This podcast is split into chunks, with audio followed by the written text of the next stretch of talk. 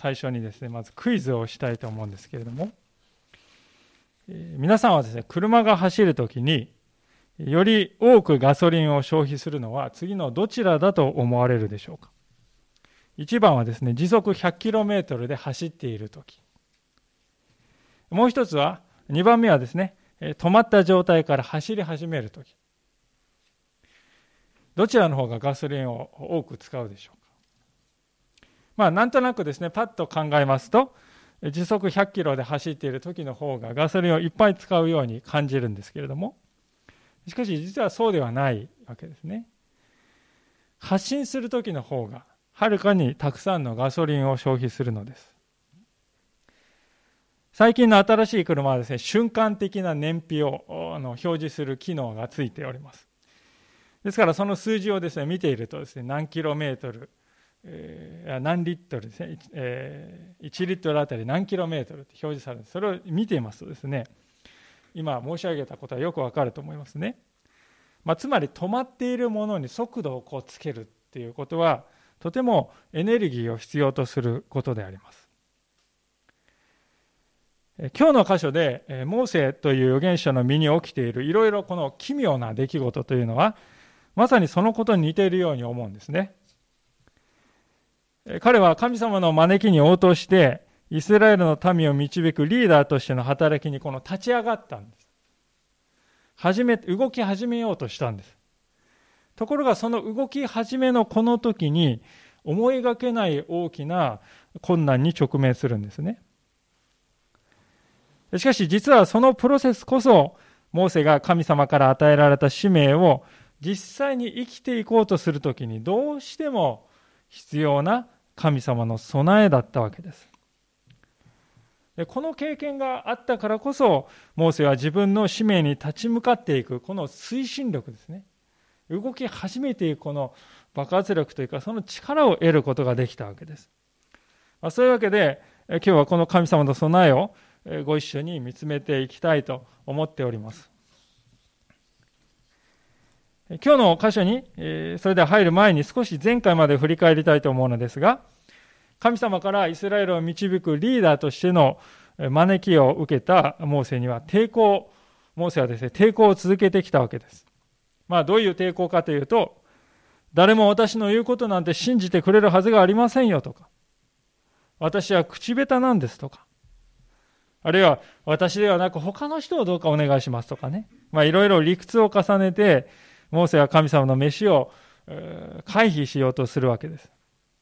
でそのようなモーセに神様は忍耐深く向き合ってくださって、彼が抱えている不安や疑問をですね、一つ一つ解消してくださいました。まあ、それによってモーセはですね、神様の飯を受け止めて立ち上がる決心をいたします。幸い、心配していた家族からの理解も無事得ることができました。今日の箇所ではそこから一歩進んで、今度は政治的な環境も整えられていったことがわかるわけですね。それが今日の19節最初のところですが、主はミディアンでモーセに言われた。さあ、エジプトに帰れ。あなたの命を取ろうとしていた者は皆死んだ。そこでモーセは妻や子供たちを、あ息子たちを連れ、彼らをロバに乗せてエジプトの地へ帰っていった。モーセは神の杖を手に取った。まあ、神様の19節の言葉はですね、エジプトの王のファラオが亡くなって、王朝がこの代替わりしたということを表しております。これはあの、モーセがエジプトに帰るために必要な政治面での非常に重要な条件でした。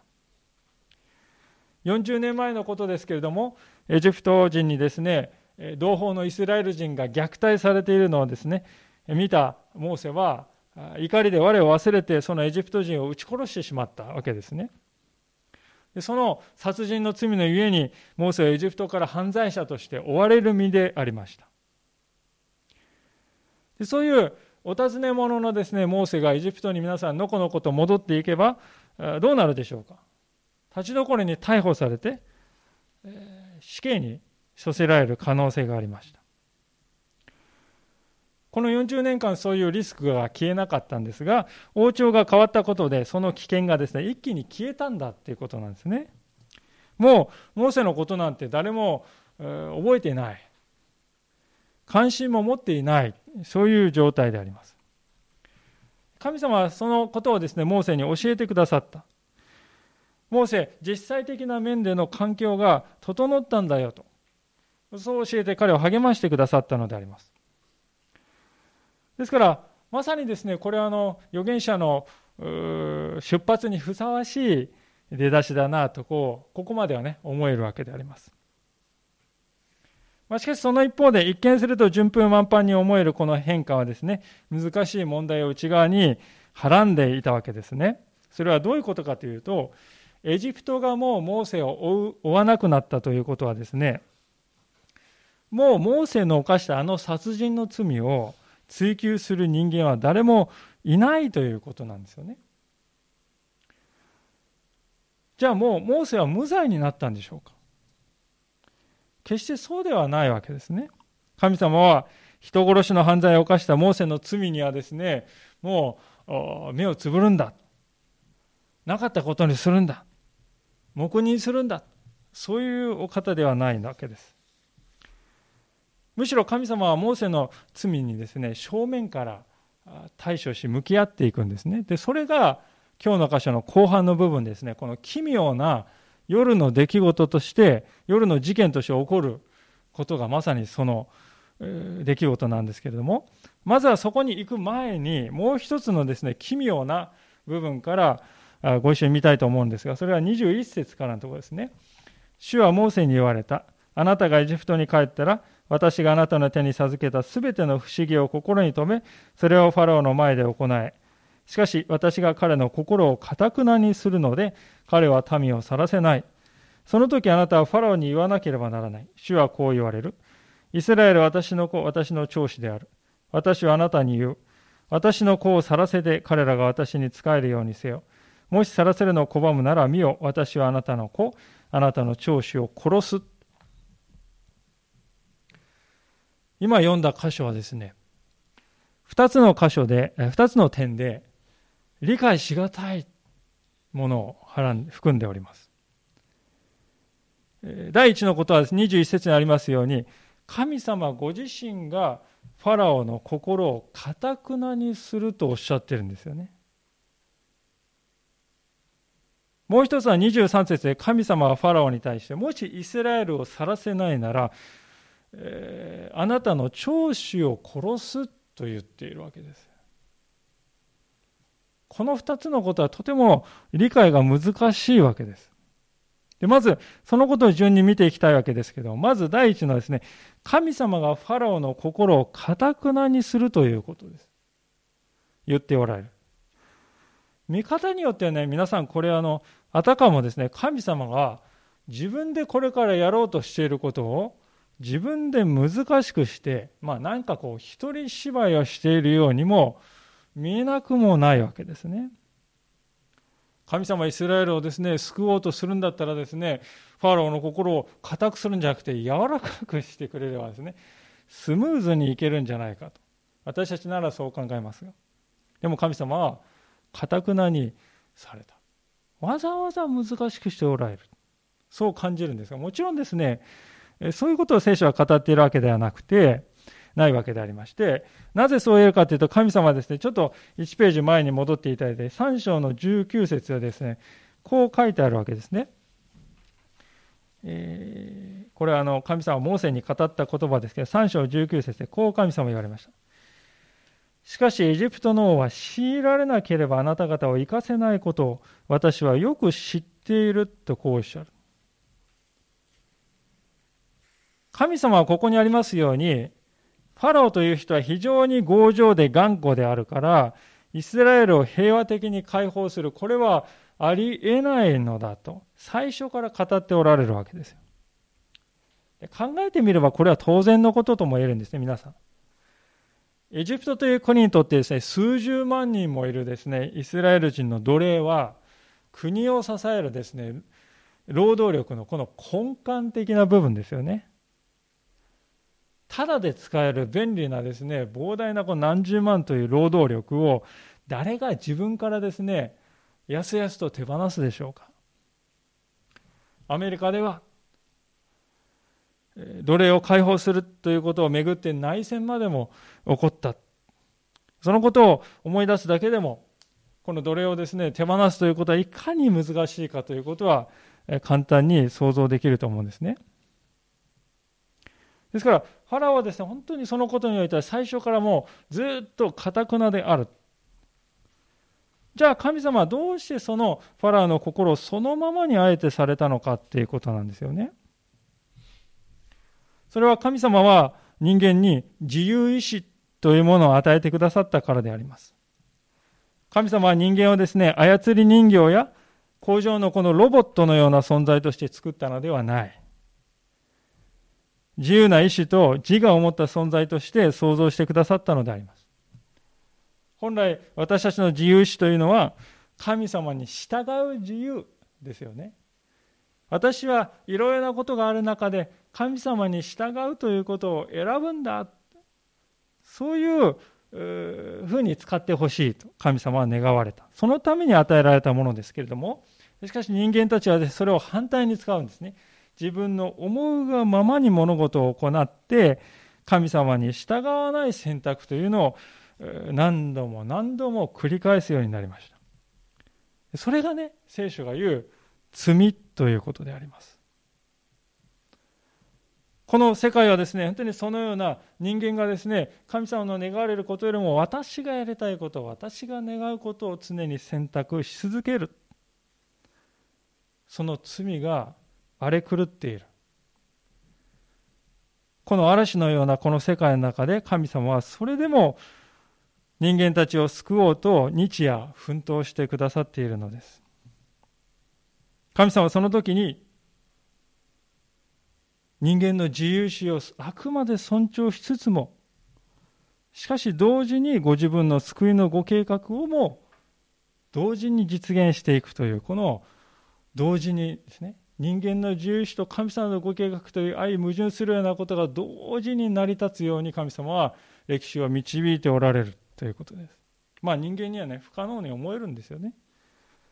しかし神様はそれを今もこの瞬間も行っておられるわけです。ですから神様は驚くべきことにファラオの自由意志さえも尊重されたということです。彼が強情になり神に逆らいモーセに対してですね偉そうに高飛車に振る舞うということそれをですねあえて許容されたわけですよね。それはファラオがどんなに強情になりどんなに強硬に神に立ち向かったとしてもそれでも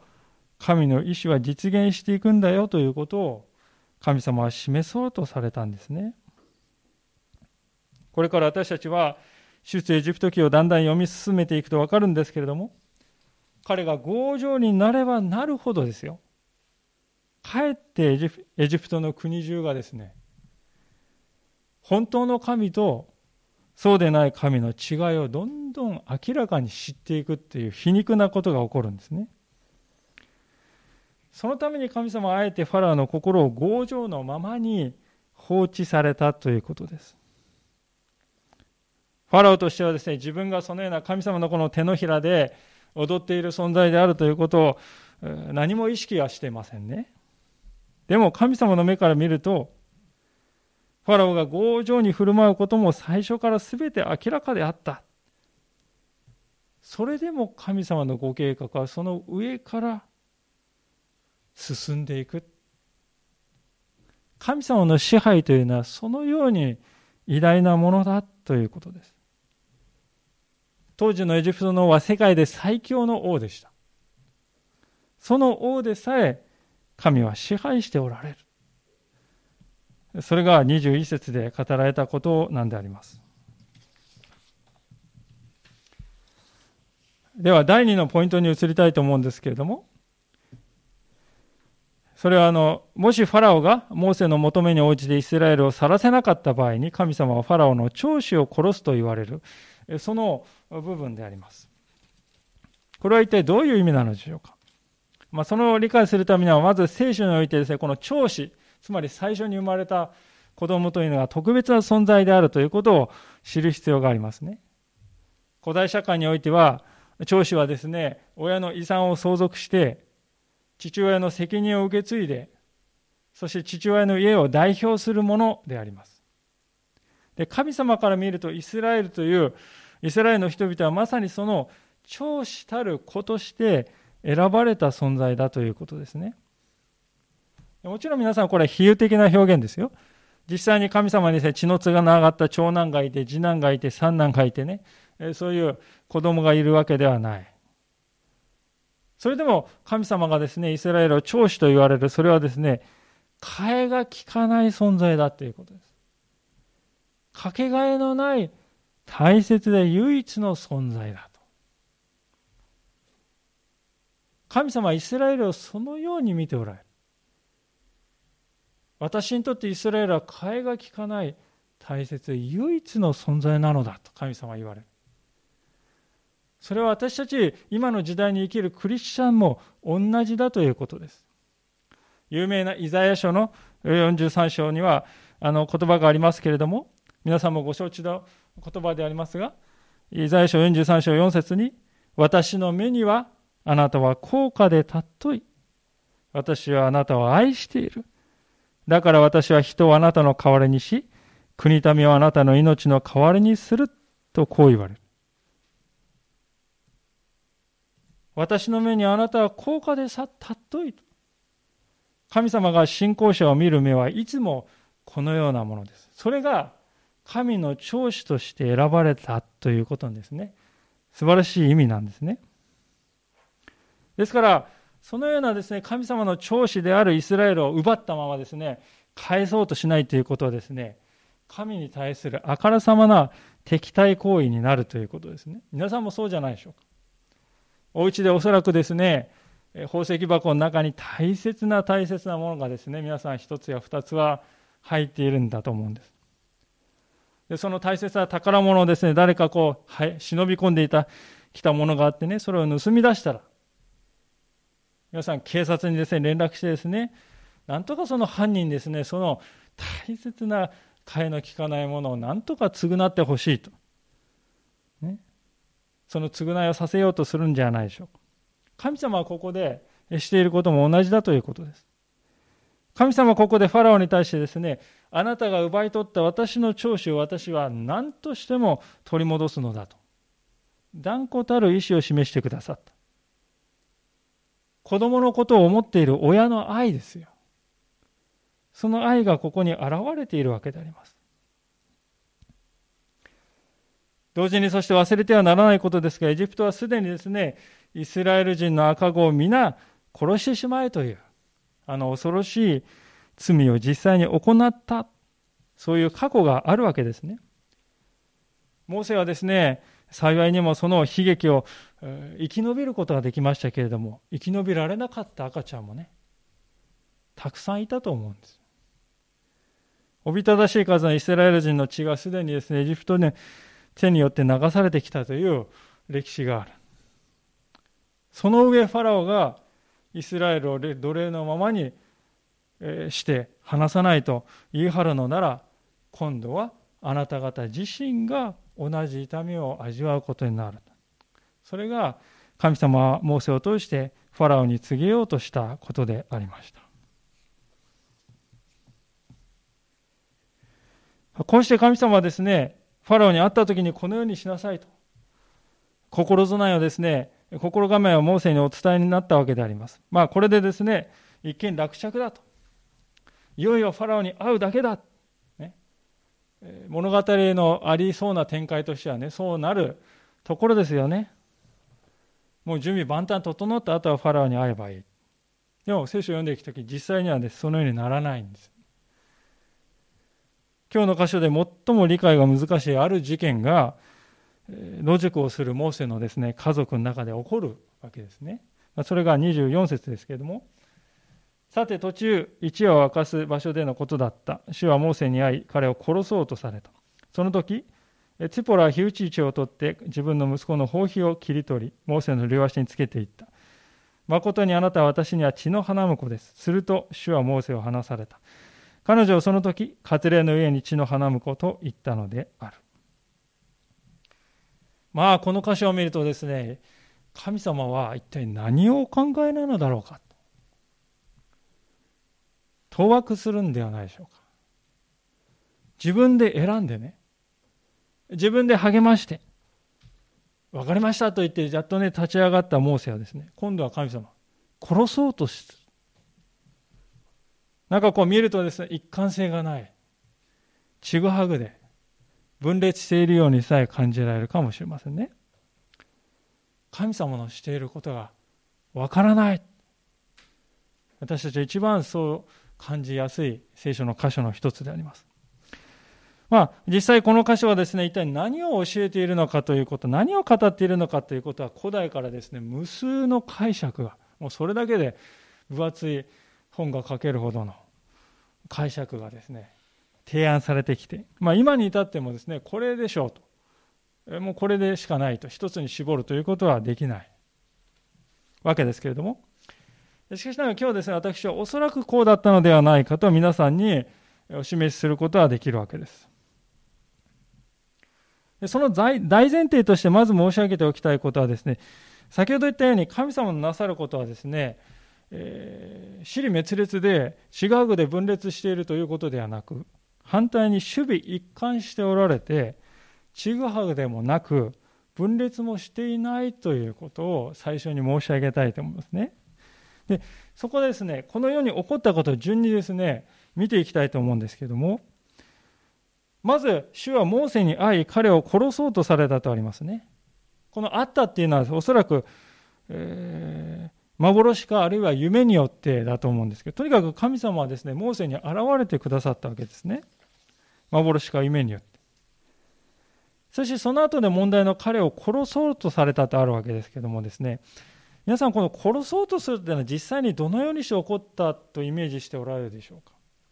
おそらく多くの方はまあ剣を持った大男のようなですねのが何か現れてですね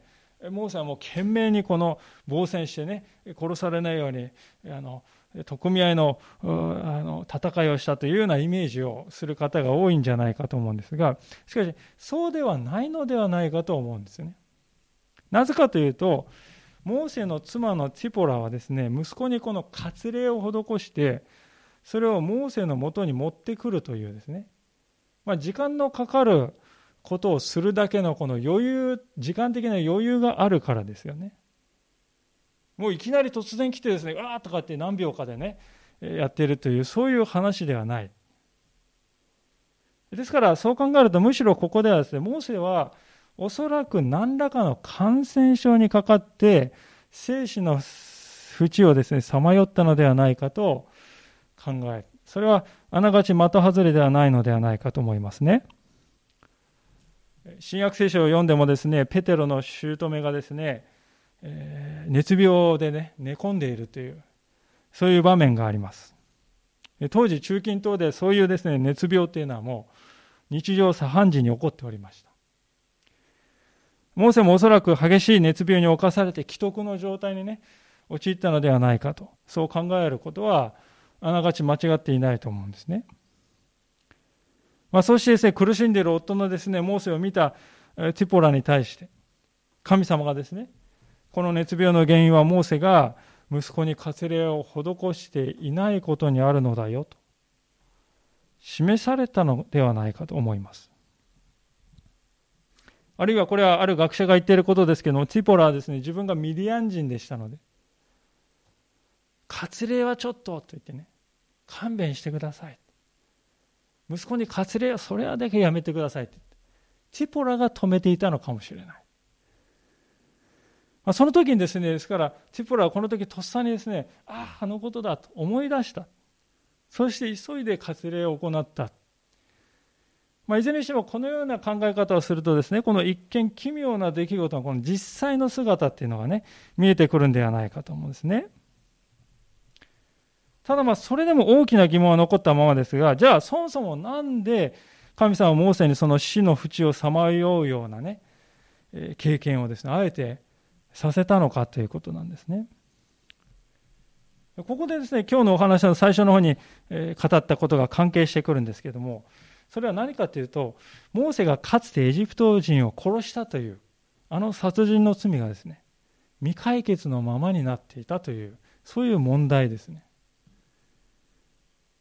確かにですね、殺人を犯したのに何のお咎めもないっていうのはね、殺された側からするとこれは理不尽に思えるわけです。そもそもモーセがこれからやろうとしていることはですね、イスラエルの人々はエジプトのですね、圧政から解放しようとしているわけですよ。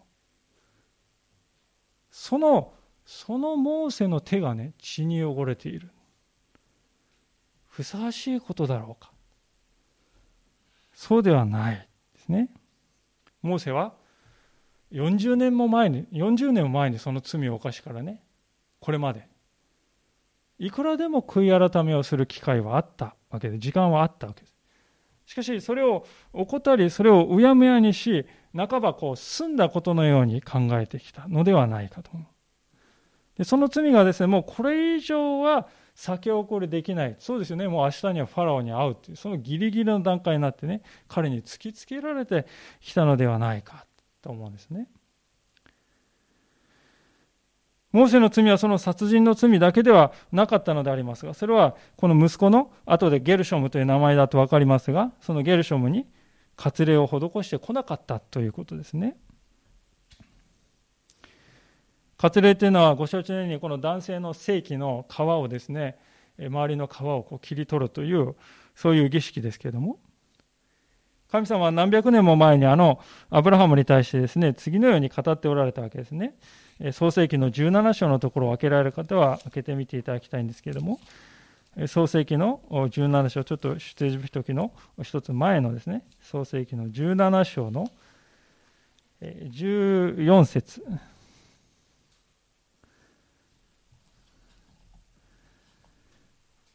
えー、24ページですね、創世記17章の14節にこのように書いてあります。読ませていただきます。包皮の肉を切り捨てられていない無活霊の男、そのようなものは自分の民から断ち切られなければならない。私の契約を破ったからであると。モーセから何百年も前に神様はもうすでにこのように語っておられたんですね。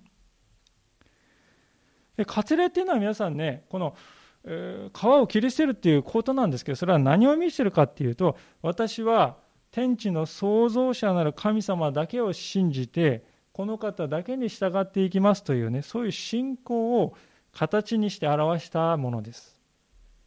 言ってみれば神様との結婚指輪みたいなものだとね。そうお考えになったらよろしいかと思います。しかし明らかにモーセはこの命令に従っていなかったんです息子に割礼を施していなかったんですモーセはこれからですね、イスラエルの民を導いてね、民に対して皆さん、割礼を施しなさいって命令する立場。その彼が実際には行っていなかった。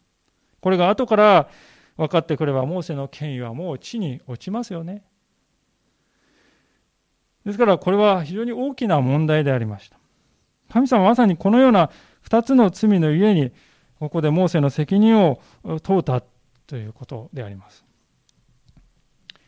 このことから分かることはですね、神様という方はですね、罪を見過ごすお方ではないということです。この世の中ではこう言われますね。大義の前では、少々の悪にはね、目をつぶりなさいよ。大きい義をなす前には小さい悪なんていうのはいいんだ。まあ、そういうふうにですね、よく言われます。しかし、神様の前ではそうではないということです。罪は罪。罪は必ず正しい処理をされなくてはならない。とりわけ殺人というこの重い罪なら、なおさらのことであります。もし血が流れたのなら、血をもって報われる、贖われる必要があるということです。モーセはエジプトの罪から民をですね、救い出そうとしているんですから、まず自分の罪が取り除かれなければならない。それは当然だったわけですよね。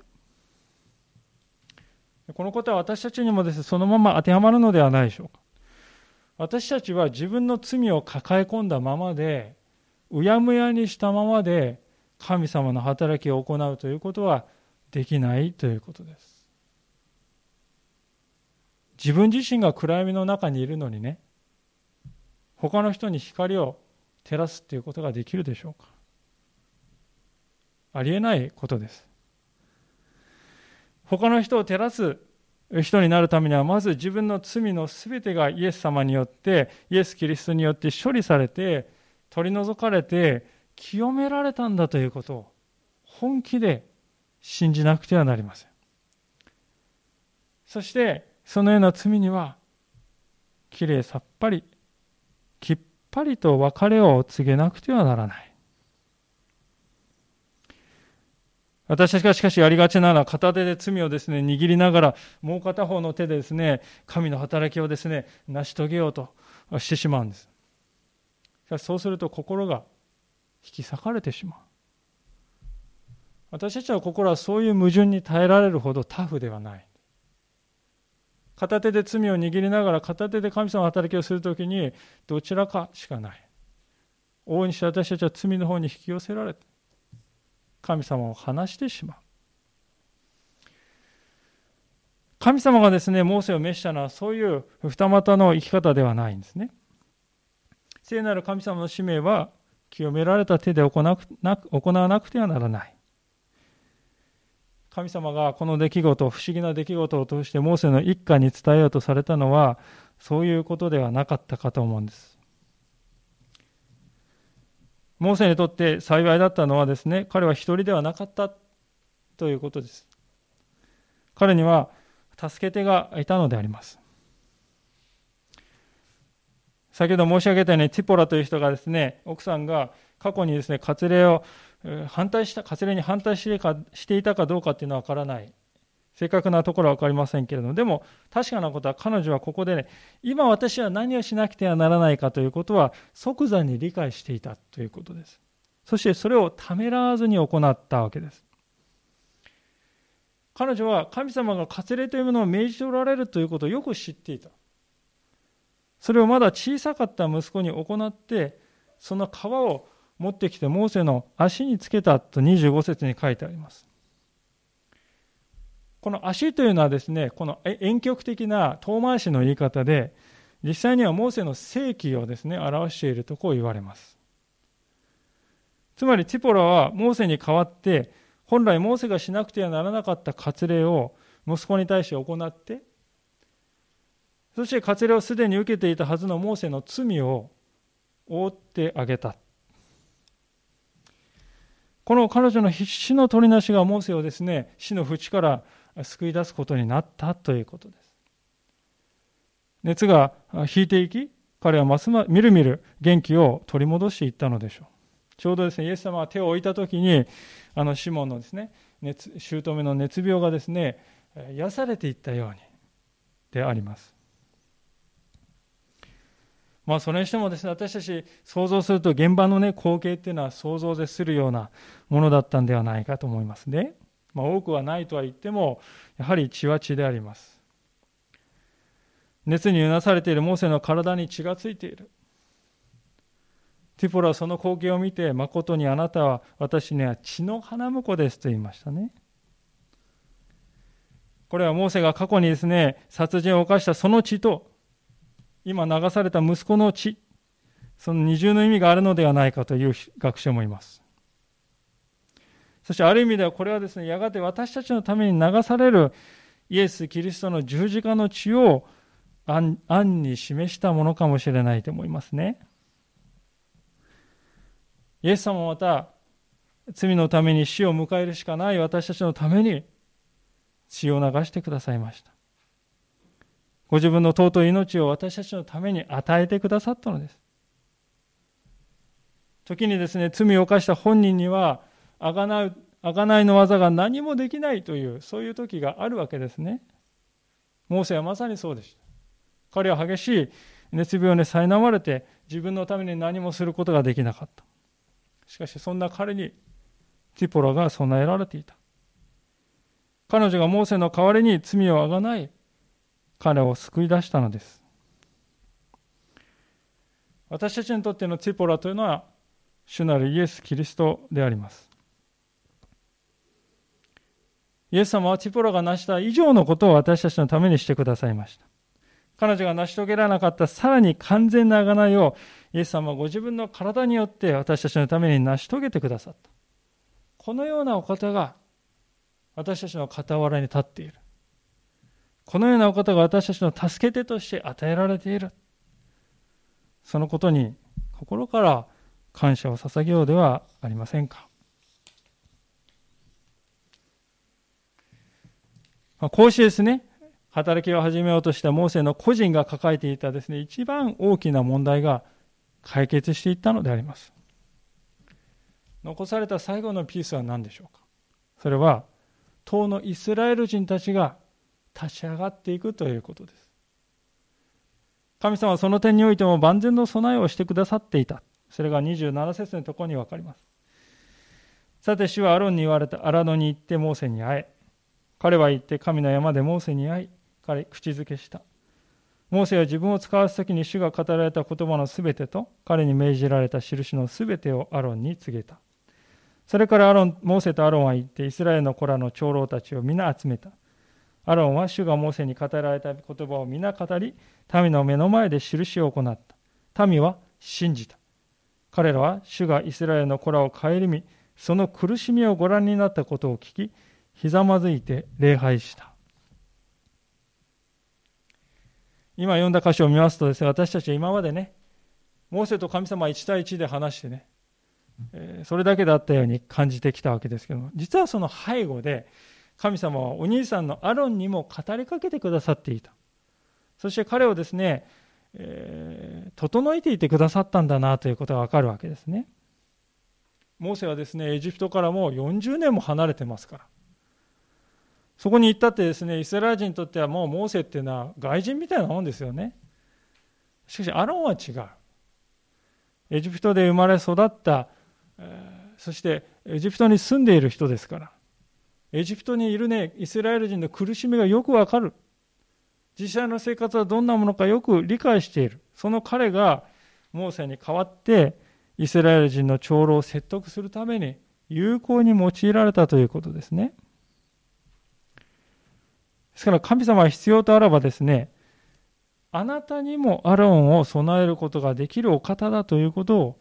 しっかり今日覚えたいと思うのです。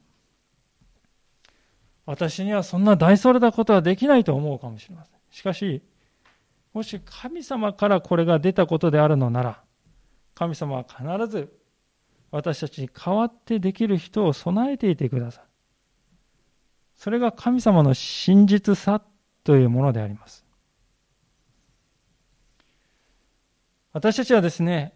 しかし、なかなかこの神様の大きな力や大きなご計画というものに信頼しきれないかもしれませんね。今日の箇所を見てもですね、神様はすごい身近に感じた、いや、それどころか、何なんだこれは、と感じる方も多いかもしれません。でも、私は申し上げたいのですね。今日の箇所にこそ、神様の遠大なご計画のヒントが見事に現れているんだということです。それは主がファラオの心をかたくなにすると言われたそのことからわかるんですね。皆さん、なんでそんなことをする必要があったんでしょうか？それはイスラエルの安全を守るためだったと思います。皆さん、想像してください。イスラエルの民が仮にですね、エジプトを脱出したとしても、エジプト人たちの心の中にですね、イスラエルの神に対する恐れというものがなかったら、すぐにイスラエルに侵略しに来るんじゃないですか。エジプトとイスラエルの間、たった数百数百キロしか離れておりません。もう来ようと思えばあっという間に侵略しに来れる距離です。でもね、もうエジプト人たちがもうイスラエルの神には金輪際関わりたくないって思ったらね、イスラエルの安全は保たれるわけですよ。そのためにあえて神様はファラオが強情になるのを許容されたわけであります。さらに、